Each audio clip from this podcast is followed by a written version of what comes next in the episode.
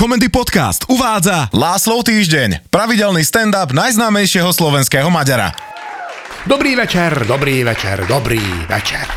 Určite každý z vás má, alebo mal, alebo bude mať nejakú platonickú lásku. A ja nechápem, že prečo toto našim ženám vadí, teda mojej určite. Ale však z takéhoto platonického vzťahu nečíha žiadne nebezpečie pre partnerský život. Objekt platonickej lásky je väčšinou tak nedosiahnutelný, že neviera sa odohráva len v našich fantáziách, lebo ja si teda naozaj neviem predstaviť, že by sa mi podarilo ako šmiknúť Sandru Bullock. Jednak asi nevie po maďarsky, aby som ju na to ukecal, po slovensky asi už vôbec nem a jednak neviem, ako by som vôbec sa ňu mohol nakontaktovať.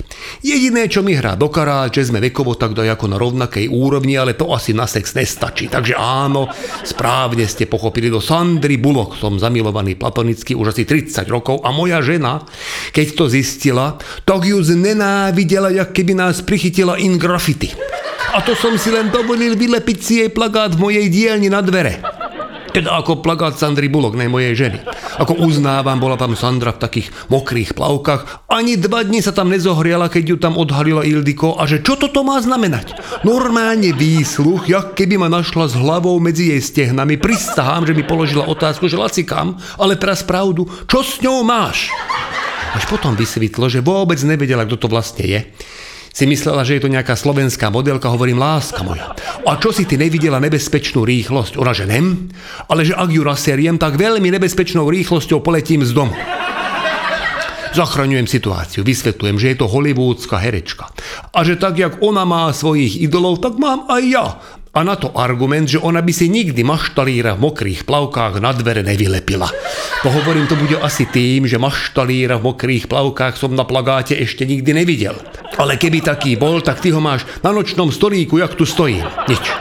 Vôbec moje argumenty nezabrali. Na schvál volá môjho miláčika, že Sandra Bulldog a keď je velice nasratá, takže Handra Bulldog, čo už teda uráža mňa a sú z toho zbytočné zvady doma potom. A vraj, čo sa mi na nej páči, že veď nemá ani kozy žiadne. No tak nemá, je to pravda, ale zase radšej žiadne, jak prstie vo formáte, že uši loveckého psa.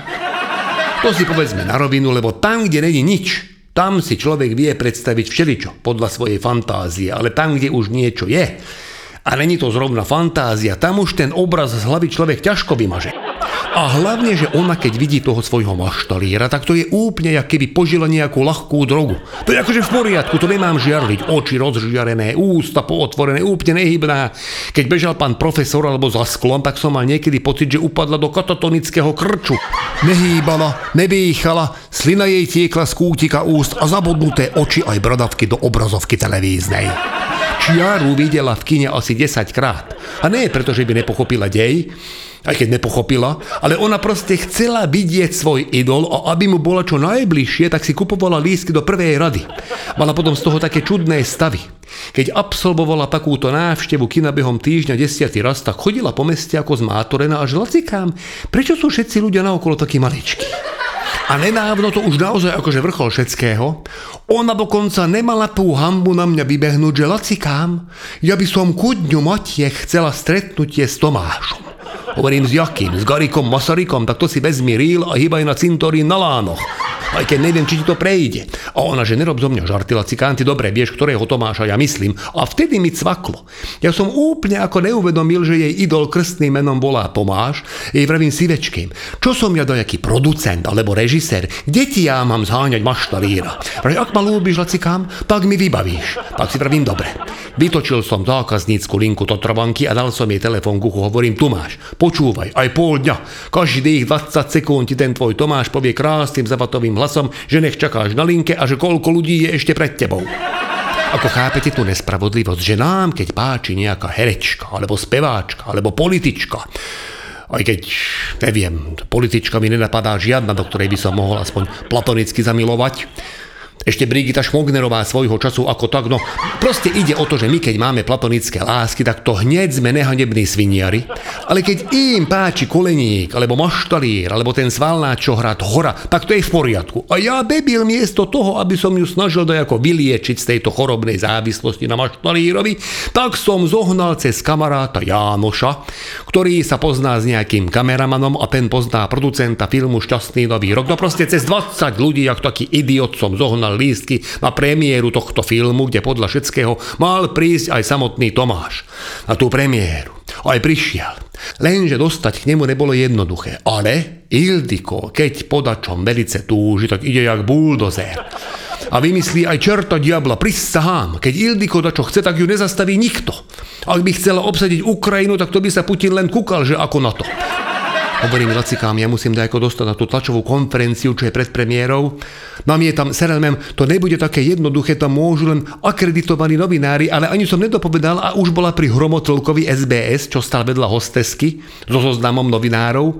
A z Ildiko vyletel, že dobrý večer, Ingrid Feketeová. Hosteska kúka na zoznam, jasne, že také meno tam nenašla a že z akého média. To nepochopila moja žena, že vôbec, čo od nej chcú, tak som išiel zachrániť situáciu a vravím, to je kolegyňa z maďarského časopisu Vašárnap. To tam nenašli už vôbec v zozname, ani Vašárnap, ani kolegyňu. Ildiko spanikárila a že nem Vašárnap, že to si ju s niekým pletiem a že ona je z báječnej ženy. Báječnú ženu síce na zozname mali, ale jednak sa volala tá redaktorka úplne inak a jednak už bola vnútri. Tak sa Ildiko otočila na opatku a hneď za rohom mi tresla kabelou do hlavy, že lacikám všetko si pokazil, už som bola skoro dnu. Hovorím, no dnu si nebola ani náhodou, lebo si netušila, čo je médium a ona, že čo jej pýtajú také hovadiny, že ona nechce vyvolávať duchov, ale že chce dostať k maštalírovi sa ju snažím upokojiť. Že veď určite existuje aj iný spôsob. Nasra to otočila a že ideme do auta. Hovorím si hurá, rezignovala. Ide sa domov. Ona že nem domov, vraj v aute zabudla na zákusky, čo má pre maštalíra a navyše sa musí zamaskovať. Tu som sa stratil, rovnako ako moja žena pri otázke, z ktorého je média. Vysvetlila mi nakoniec, že na tlačovku ju už asi nepustia, lebo aj SBS, aj hosteska si ju určite pamätajú. S tým som súhlasil. Snažím jej ale vysvetliť, že nech by zamaskovala aj za kráľovnú Alžbetu na tlačovku ju bez akreditácie nepustia. Braj, to už nech nechám na ňu. Vyletela z priestoru multiplexu štýlom, že pozrážala všetkých, čo hrnuli na premiér.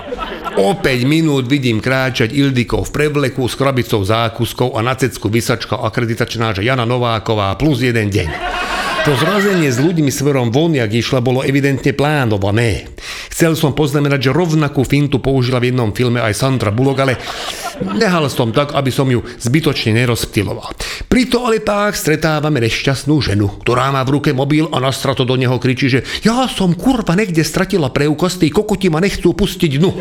Kým som ja spracovával toto celé, to už moja žena bola vtrepaná na tlačovke. Vyšlo jej to. Zvyšok viem už iba z rozprávania novinárov, ktorí sa po tlačovke hrnuli von. A to, čo som počul, ma vôbec neprekvapilo. Ono totiž, jak je Ildiko odvážna, keď si ide za svojím cieľom. Na druhej strane, keď je cieľ na dosah, tak ju chytí taká panika, že všetko doserie. Takže to vyzeralo na tlačovke dajako takto. Zrušila redaktorku Nového času v strede jej otázky, ktorá by aj tak nemala pointu, takže to až taká škoda nebola, a vtrepala sa na pódium s krabicou zákuskou rovno k maštalírovi a zahlásila dve vety. Tomáš, ja som váš veľký idol, a potom mu dala krabickú zákuskou a že hryznite si, sama som sa urobila. Tomáš usmial, lebo však čo inému ostávalo. Povedal niečo v zmysle, že to je od vás veľmi milé. Ukázal ten dokonalý chrup v tom úsmeve. Ildiko v tej chvíli omdlela. Keď prebrala na čerstvom vzduchu, tak jej vravím si večke, bolo ti to treba. Taká pohamba. A ona kúka na mňa, evidentne vôbec netušila, že kde sme, čo sme a čo tu robíme. Jej mozog túto udalosť vytesnil z pamäte a ja som ju odviezol domov. Urobil som jej horúci čaj a pustil som jej film so Sandrou Bullock. Nič. Žiadny reakciou. Pustil som z archívu na vojo pilotnú časť pána profesora. Nič. Vyzeralo to tak, že moja žena behom jedného večera zbavila závislosti na maštalírovi a zároveň už nemá problém so Sandrou Bullock. Ale zdanie klamalo. V noci som strhol na strašné výkriky. Moja žena prehadzovala v posteli a hystericky kričila, že pusti ho, ty handra bulldog, Tomáško je môj, nedám ho nikomu. Ráno bolo všetko v starých kolajoch.